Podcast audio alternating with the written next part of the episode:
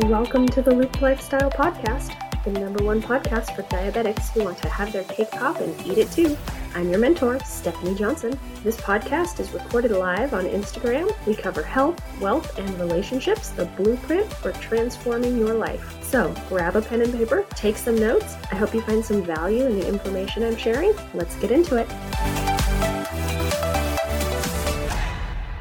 Welcome to Tilt Transform Your Life Tuesday. I'm your mentor, Stephanie Johnson. I was talking to a friend recently and she told me about a guy who slid into her DMs. She didn't think anything of it and gave the guy her phone number. It was someone that we had met about 14 years ago when I first met my husband. He started asking her all these questions like, What's your favorite color? What do you like to do for fun? All the regular questions you might ask to get to know someone. Some of the questions she asked him were, Aren't you married? Don't you have like four kids? Pretty funny, but also kind of sad that we find ourselves in situations where we even have to ask those kinds of questions, don't you think? But it's part of having conversations that matter, especially when we're dating. It's time to get to know each other, and it's key. Every interaction has the potential for us to discover more about each other. I know my husband and I, when we were first dating, we started out with the surface questions. We learned that we were both born in the same year and that we both like orange as our favorite color. He found out all about my pets the horses, cats, dog, chinchilla, bird, all of it. But then we started to have deeper conversations. We started to talk about what we both wanted out of a relationship.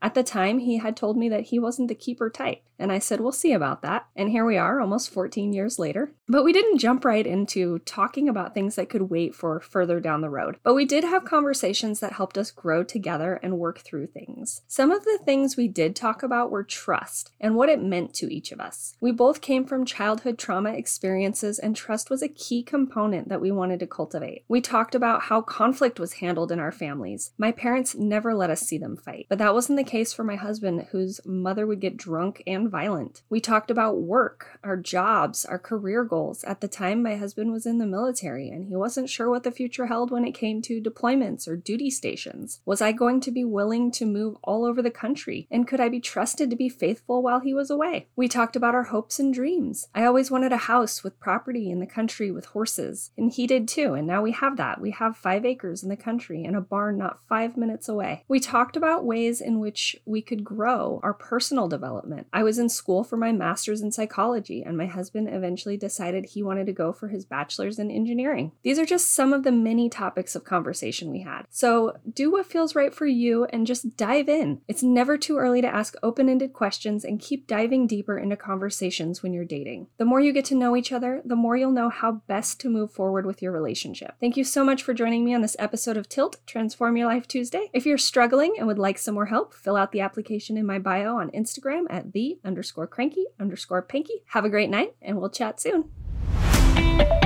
Thank you so much for listening to today's episode. I appreciate you very much. If you love this episode, please take a screenshot and share it on your social media. Tag me at the underscore cranky underscore panky for Instagram and at the cranky panky for Facebook. You can find the application for mentoring at the link in my Instagram bio at the underscore cranky underscore panky. Get your application in, we'll have a chat and see if the Have Your Cake Pop and Eat It Too program is right for you. Until next time, stay in the loop.